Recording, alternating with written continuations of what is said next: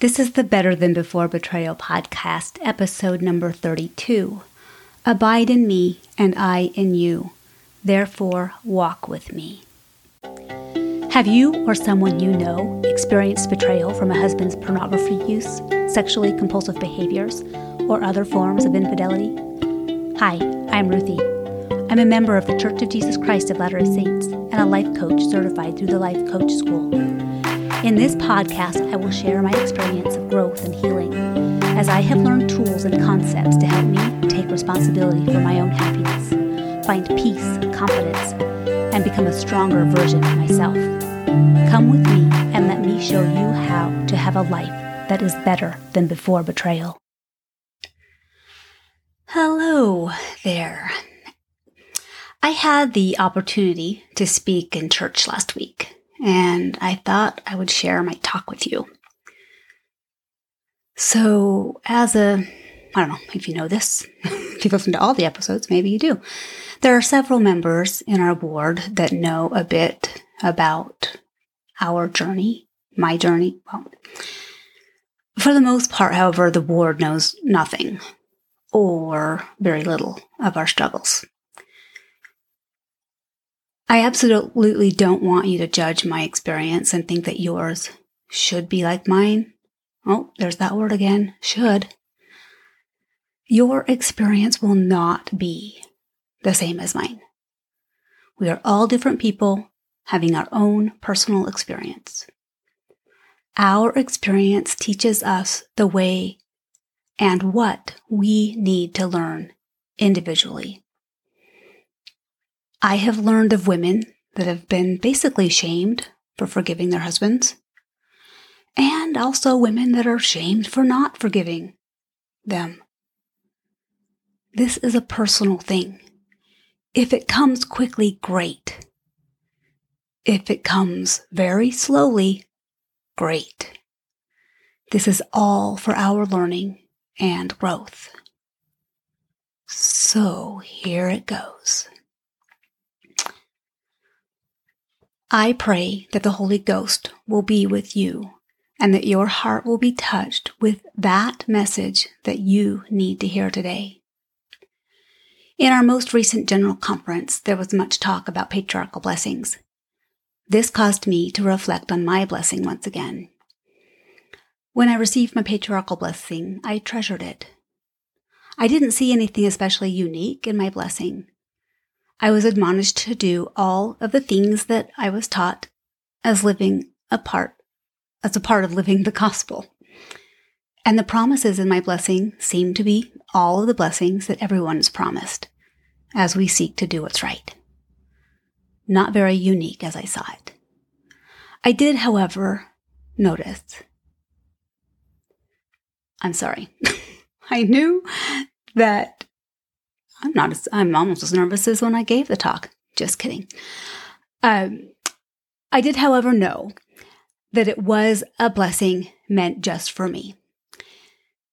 And one thing that did stand out to me was the fact that the words joy and happiness were repeated several times. Joy four times and happiness five times.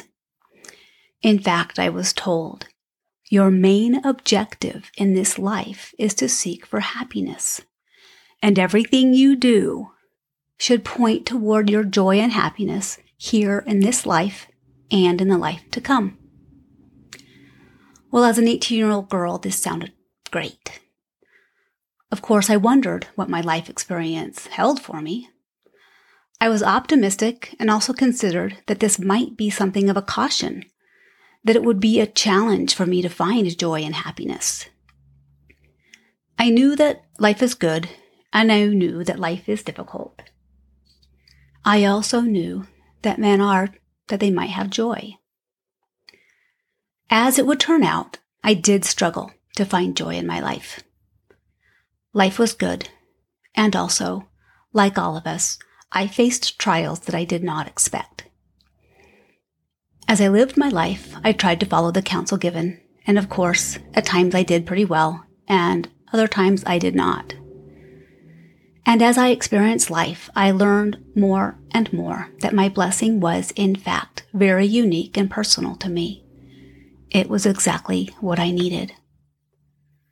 In my patriarchal blessing, I was counseled to study the scriptures. Again, something that we're all taught to do. And today I'd like to share some things from my life as I have experienced the blessings of following this counsel. In Elder Bednar's talk, Abide in me and I in you, therefore walk with me, he mentioned several ways that we abide in the Lord. One way of we abide in the Lord that he mentions is this. We ab- abide in him by truly feasting upon the words of Christ. The Savior's doctrine, doctrine draws us, as children of the covenant, closer to him and will tell us all things what we should do. Several years ago, I read the scripture in Doctrine and Covenants 88 83. He that seeketh me early shall find me, and shall not be forsaken. This scripture struck me powerfully. Not be forsaken? I thought that this was a promise that I would like to have in my life. Of course, I had read this scripture before and didn't feel prompted to change my study habits. And I don't suggest that this scripture means that it's best to study the gospel in the morning. But to me, on this day, the Spirit spoke that message to my heart. At the time, I was a bedtime scripture studier. I decided to set my alarm a half hour earlier than my family awoke and study then. I also was prompted to read The Infinite Atonement by Tad R. Callister. Now, I'm an early to bed, early to rise kind of gal. However, I do not like getting out of bed in the dark and the cold. It was winter when I made this change and it was challenging. Some mornings my eyes would burn as I turned on the light and tried to focus on the words on the page. This was also a beautiful time for me. I loved learning about my Savior and His atonement. As I read, I yearned to learn more. I would be excited in the evenings to get to wake up and read more about my Savior's atonement the next day. It was truly amazing. I had never before been so eager to study the gospel. It was beautiful. And these little drops of oil would pay off. When I finished reading The Infinite Atonement, I felt so much closer to my Savior. It deepened my understanding of His atonement. I then read the Book of Mormon again, and as I was nearing the end of this study, I began to consider what my study would be next. I had the idea to read the Infinite Atonement again and mark every scripture in that book in my scriptures.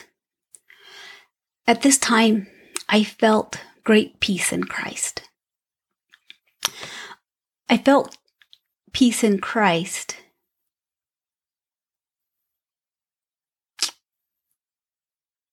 Yet I was struggling to find joy in the circumstances of my life. Life was hard. The joy we feel has little to do with the circumstances of our lives and everything to do with the focus of our lives. I love this quote. I find great hope and power in it. And yet, when President Nelson spoke those words, I struggled to believe it. As I said, I was struggling to find joy with the circumstances of my life at the time. And I found hope in this quote because the prophet always speaks truth. So I held on to this truth and tried to see it in my life.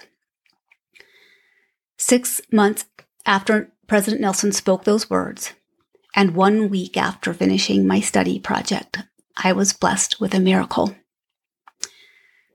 I was blessed with the gift to me of immediately forgiving another person who had hurt me deeply. This was a gift for me. This forgiveness was not something that I would have readily offered. And please do not misunderstand me. I am in no way suggesting that forgiveness should come quickly. I am speaking of my experience of receiving a gift and to my experience of the healing power of the atonement. This was a gift for me, not the other person. The ability to forgive was given to me. I was hurt, devastated actually, but the forgiveness was immediate. I had forgiven even before the person was aware that I knew what they had done. I had experienced immediate forgiveness before for pain caused by this person. The Spirit had guided me to know things I needed to know in the past and at this time. This was a deeper pain, and I was given this gift on a whole new level. I will be eternally grateful for this gift. It has made all the difference in my growth and healing journey. I testify of the reality of the atonement. This miracle, the ability for me to forgive, was the atonement working in my life. I realize that forgiveness doesn't always, or usually, come so readily, and that's okay. I don't always forgive readily for sure. What I'm sharing with you today is my recognition that this was a miracle for me. Elder Bednar states, quote, The Savior's promise to his followers is twofold. If we abide in him, he will abide in us. But is it indeed possible for Christ to abide in you and me, individually and personally? The answer to this question is a resounding yes. Close quote. I bear witness that this is true. I have experienced it. I believe my ability to forgive, the ability given to me, was only possible because I made an effort to abide in Him. Therefore, He did abide in me. I studied about our Savior's infinite atonement, and I was blessed to know that it is very real. I felt it. The Lord walked with me through this most difficult time in my life. As I yoked myself to Him, He helped carry my burden. He carried most of it. His promises are sure. The pain was still excruciating. The healing took time. There was much repair needed in the relationship, there is still much growth needed. And my Savior walked with me and walks with me still. I have experienced that peace that passeth all understanding. Through this experience and other experiences in my life, and I am so grateful for it. He truly does offer a peace that passeth all understanding. President Nelson taught life is filled with detours and dead ends, trials and challenges of every kind. Each of us has likely had times when distress, anguish, and despair almost consumed us. Yet we are to have joy. If we focus on the joy that will come to us or to those we love, what can we endure presently that seems overwhelming, painful, scary, unfair, or simply impossible. And also, when the focus of our lives is on God's plan of salvation and Jesus Christ and His gospel, we can feel joy regardless of what is happening or not happening in our lives. Joy comes from and because of Him. He is the source of all joy.